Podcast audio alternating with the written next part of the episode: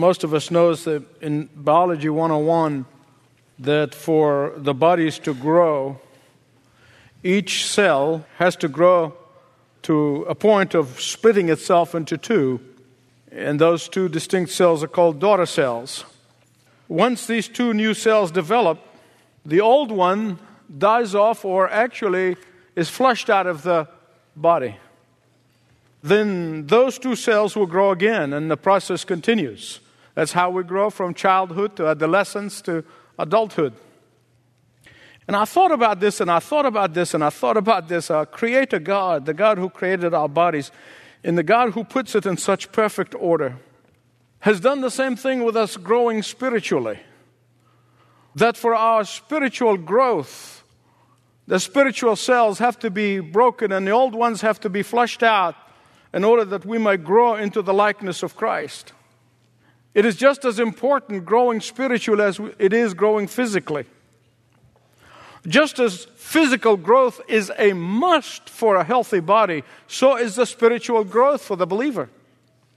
The moment you are born of the Spirit of God, the moment you're born from above, the moment you're born again, you have a built in desire that drives you to grow and your spiritual growth is not only for the glory of God, but it is an evidence of your salvation. It is, uh, it reveals Christ in you. It assures you of your salvation. It, it brings you comfort in times of sorrow. It equips you for ministry. And above all, it produces the joy of the Lord in your life. Beloved, listen to me. A stagnant Christian is a very sorrowful Christian. It really is. Let me put it another way a flowing stream seldom freezes, but a stagnant water sitting motionless in cold temperature freezes and become immobile. You know, some of you go to high school reunions, and you know, if you ever got your high school reunion and your former classmates would say to you, said, You haven't changed a bit. You just uh, talk just like you used to, and you think like you used to, and if that happens to you, alarm bells should be ringing. Far from being a compliment, that's an insult. That's how I would take it. Why? Because God is in the business of growing up His faithful children. Because God is in the business of moving His children upward and onward. Because God is in the business of maturing His children. Because God is in the business of changing His children from one point of glory into another. Not stay still. In fact, you cannot grow in Christ without pain. That you cannot grow in Christ without pain. And maybe that is why so many Christians have ceased to grow. They have become stagnant. Often our growth can only take place when we are broken and in pain. Often our spiritual growth is very stretching, spiritually speaking. It's agonizing.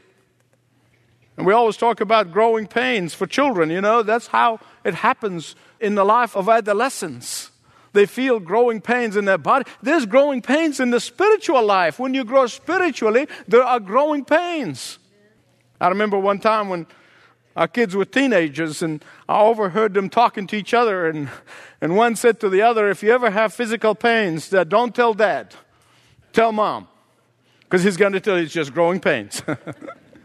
Philippians chapter 3, beginning at verse 12, that's exactly what the Apostle Paul is saying. He is describing spiritual growth.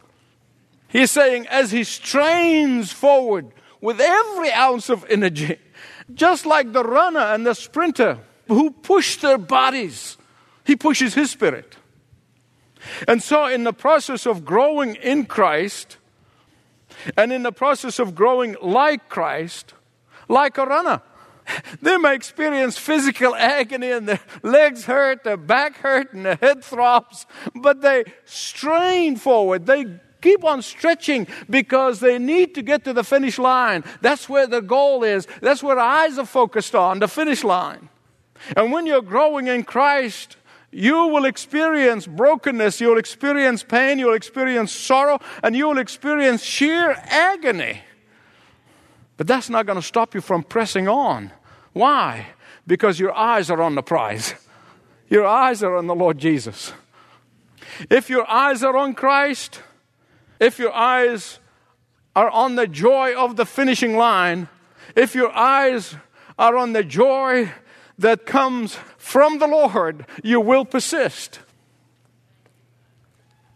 There are those, of course, the moment they face signs of spiritual straining, stretching, they back off. But you know what? They miss out on the great joy. They do. One of the things that will always keep you from appropriating the joy of the Lord and the benefits of the joy of the Lord is ceasing to grow in Christ.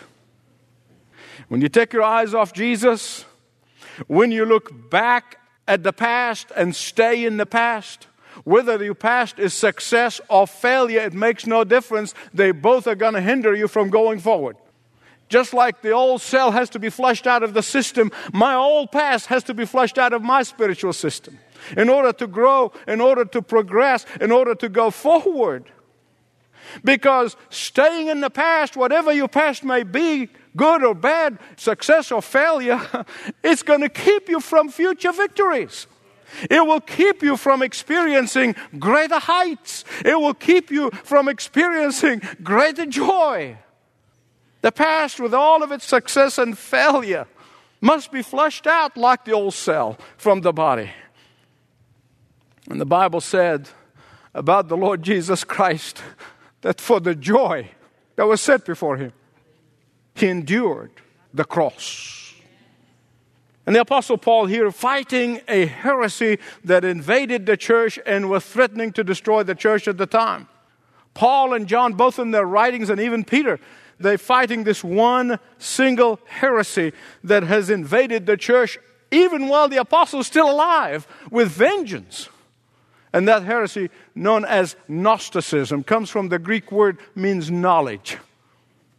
Because that heresy basically taught that if you have greater knowledge, you reach a state of perfection. And Paul said, Forget it. I know as much as anybody, but I'm far from perfect. I have not achieved it. I have not accomplished it, but I'm still straining forward. I am stretching forward. I'm going for it. I'm going to reach it when I go to glory. Today, this modern Gnostic movement that is invading the so called evangelical church with vengeance. Isn't that amazing? Nothing new under the sun.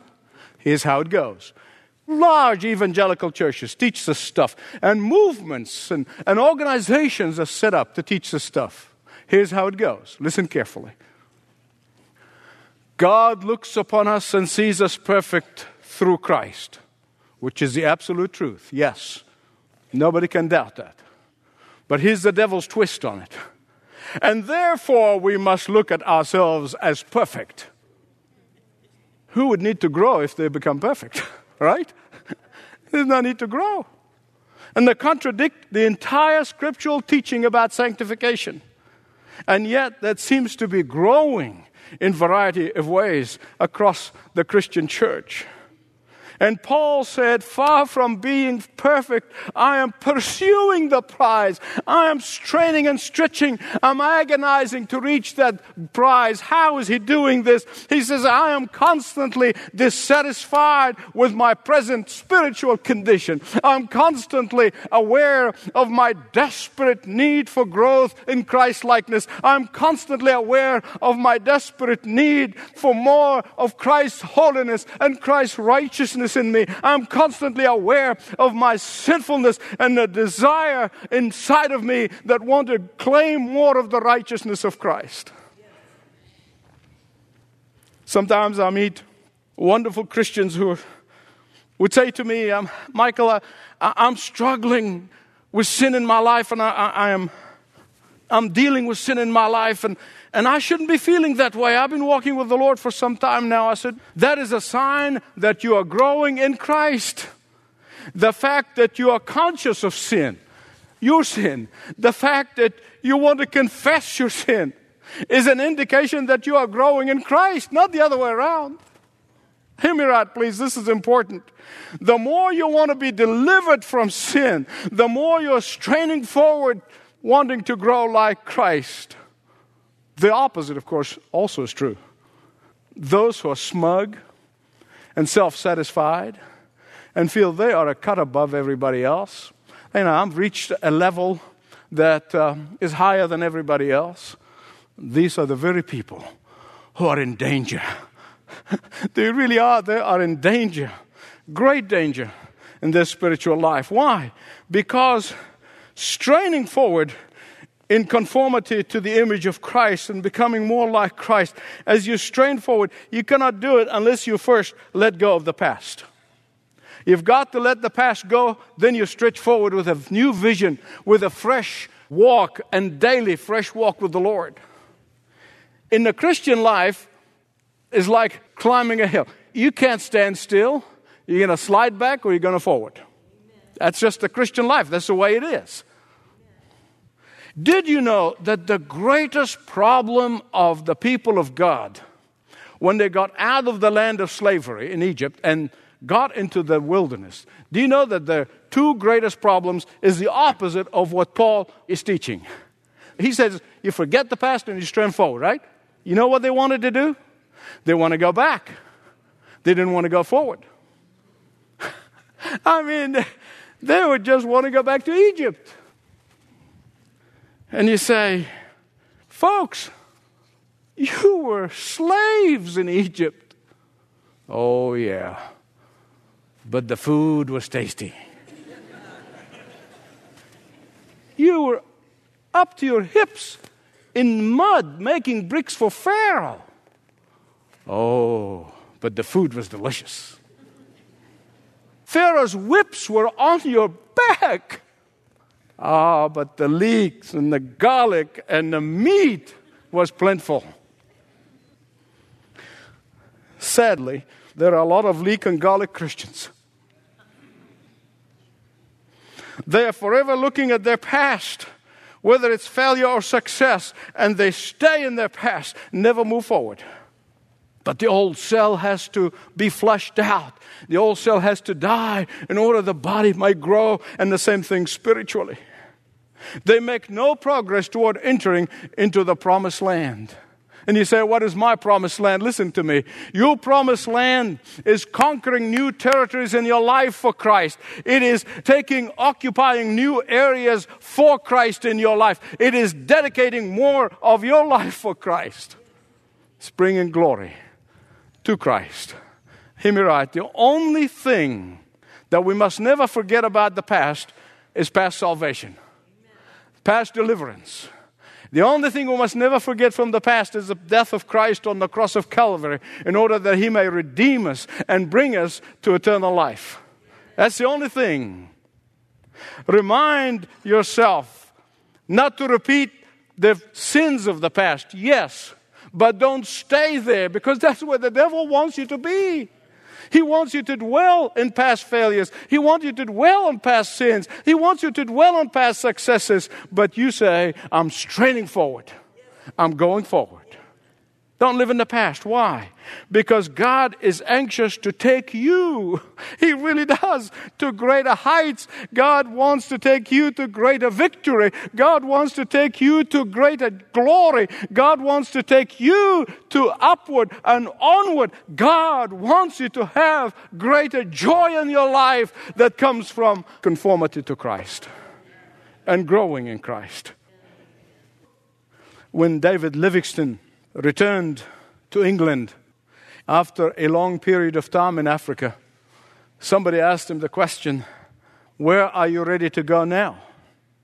He thought for a moment and he said, I'm ready to go anywhere provided it be forward.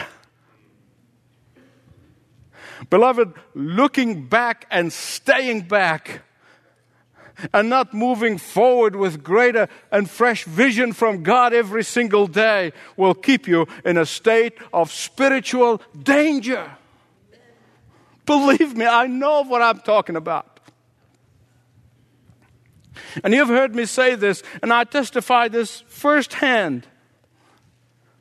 If you are not going through spiritual conflict, if you are not fighting against the flesh, if you are not in conflict against the spiritual principalities and powers of the evil one, chances are you both are traveling in the same direction.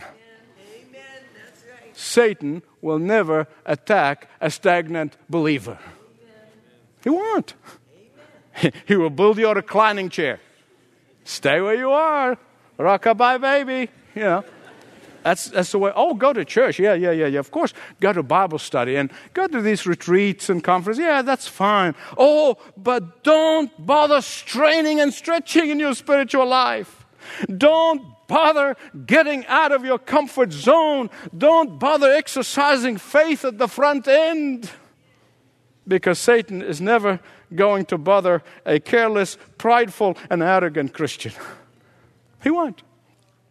But then you'll also never know the great joy of victory. You'll never know that. You'll never know how to appropriate all of the benefits and all of the blessings that come from the joy of the Lord. At the foot of one of uh, the Swiss Alps, there is a marker there honoring a man who actually fell to his death at that very spot. In attempting to climb higher, he fell to his death. And the marker gives his name and a very brief epitaph. Here's what it said He died climbing. He died climbing. Beloved, let me tell you something. That ought to be the epitaph of every believer in the Lord Jesus Christ. That we died climbing not standing still, not being stagnant, not dwelling on the past, not focusing on all the negative things of the past or even the positive things of the past. That we died climbing toward the prize that we have in Christ Jesus. And that is why Paul goes on to say, look at verses 17 all the way to end of the chapter 3. Let me make it easier for you. Let me put it in my own words, okay? I'll give you a Youssef interpretation. Here's what he's saying Find those who are good climbers. Find those who are good runners. Find those who are good strainers. Find those who are good sprinters. Find those who are good forward looking people and emulate them. Don't emulate those narcissistic Christians who say that God is a cosmic genie who exists to grant people what makes them happy. Don't emulate those. Don't emulate people who want a God who obeys their will. Emulate people who want to obey the will of God in their life. Don't emulate people who wave the Bible but then don't believe what's inside it. But emulate those who seek to obey the Word of God with all of their hearts. Emulate someone who can show you the struggles, someone who can show you the disappointments, someone who can show you the various trials of life, someone who can show you how to strangle pride on a daily basis, moment by moment basis. Follow someone who knows how to resist temptation on a daily basis, someone who is constantly learning how to put sin to death. Amen. Amen. The sad part is an undiscerning believer thinks one as good as the other, and they can't tell the difference. That's the sad part of our generation. Verse 19 describes the people that you should avoid. It said also the ones who do not believe that Jesus is the only way to heaven, they are the enemies of the cross. They are the ones whose God is the uncontrollable sensual appetite and impulses these are the people who wink at sin and abomination, and they may even legislate it in the church. They are the people who are proud of their perversion. They're the ones who add to the gospel, or those are the ones who take away from the gospel in order to make it palatable to people. Don't emulate them. In fact, run away from them as far as you can. Verse 20 and 21 Emulate those who are heavenly minded uh, people who are truly representing their home country of heaven, because that's where our citizenship is. It's in heaven. Many years ago, I read about Lord Shaftesbury, the great English social reformer. And you know, people always say, well, this is a social gospel and this is this gospel and this gospel. No, sure, we're not saved by good works, but we are saved to good works. And the people who obeyed the Lord in their life are the ones who made the greatest contribution. One of them is, is Lord Shaftesbury. Great social transformation in England. And here's what he said toward the end of his life. I want you to listen to his words very carefully. He said, I don't think that in the last 40 years I have ever lived one conscious hour that was not influenced by the thought of our Lord's return. You hear people say, oh, he's so heavenly minded, he's of no earthly good. That is not true. It was his conviction of that day when he stands before the Lord face to face that made him, empowered him, and motivated him to do all the great things that God used him to do. It's the same with William Wilberforce. And I believe C.S. Lewis had people like this in mind when he said the following He said, If you read history, you will find that the Christians who did most for the present world were just those who thought most of the next. Beloved, the return of Christ should not let you sit in your blessed assurance and say, ah, the prophecy said this, this is happening, and this is happening, and that is happening. No, the return of the Lord Jesus Christ ought to be motivating you. Jesus said, he didn't say, look, sit back and wait for me. He didn't say, put on white robes and go to the mountains. He said, occupy till I come. We're to work till He comes.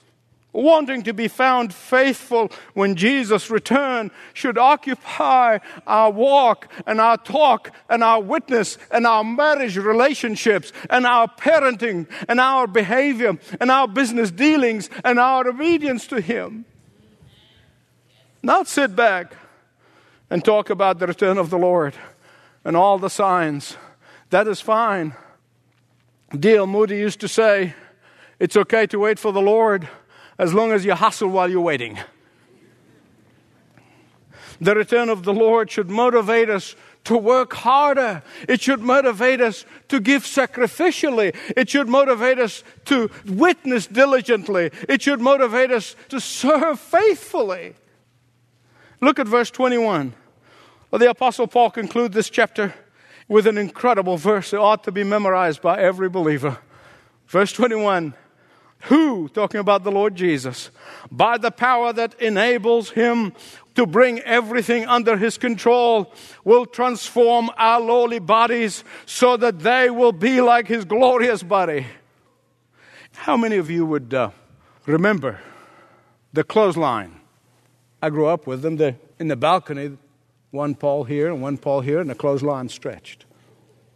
And there you hang the clean clothes to dry. And beloved, I want to tell you that the resurrection of Jesus Christ is like that clothesline. Everything hangs on that clothesline. If the clothesline falls, all the clean clothes falls with it. The same thing about the resurrection of Jesus. If the resurrection falls, all of Christianity falls with it. When the resurrection of Jesus stands, everything in the Christian faith stands with it. The divinity of Christ hangs on the resurrection of Jesus. The atonement of our sin and the forgiveness of our sin hangs on the resurrection of Jesus. Uh, our victory over sin on a daily basis hangs on the resurrection of Jesus. Our own resurrection to eternal life to be with Him forever is hangs on the resurrection of Jesus. Everything hangs on the resurrection of Jesus Christ. And the Bible said, Paul is saying, that resurrected Christ one day is going to split the sky wide open. And he will bring an end to everything as we know it, everything as we see it. We look at things and we think they're real. We think they're forever. We think that this is where our future is. But no, no, no, no. God is going to come and he's going to change. He's going to bring an end to sin and to rebellion. He's going to bring an end to suffering and pain. He's going to bring an an end to diseases and sickness. He's going to bring an end to sorrow and grief. He's going to bring an end to tear and regret. He's going to bring an end to temptation and failure. And he's going to bring an end to Satan by tying him up and throw him into the lake of fire.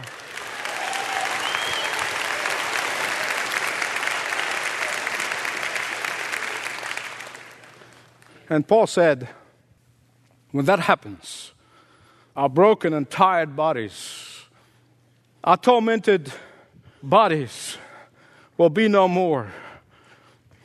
For he will grant all his faithful children new bodies, bodies that like Jesus' body after the resurrection. Those transformed bodies will be perfect in every way. Those transformed bodies will experience joy unspeakable. Those transformed bodies will bring us to perfect fellowship with Him and with one another. These transformed bodies will be delighted in serving and singing praises to the Lord for eternity to come. For John the Revelator said, There will no longer be any curse and the throne of God and the Lamb will be in it, and his bond servants will serve him, and they will see his face, and his name will be written on their foreheads. Beloved, I want to tell you, I live for that day. And so, let me challenge you from the Word of God as we run the spiritual race. Keep your eye on that great joy. Keep your eye on the prize. Does this thought make you rejoice? If it doesn't, then you need to pray to the Lord as we pray in a moment and say, Lord Jesus, I confess and I repent of my sins. Come into my life. I want to receive you as Savior and Lord because if you're not rejoicing about that day, there's something wrong with your salvation. Everyone who's redeemed, adopted by Jesus, longs for that day. This joy the world will never, ever, ever, ever, ever comprehend. They will never understand, let alone have it.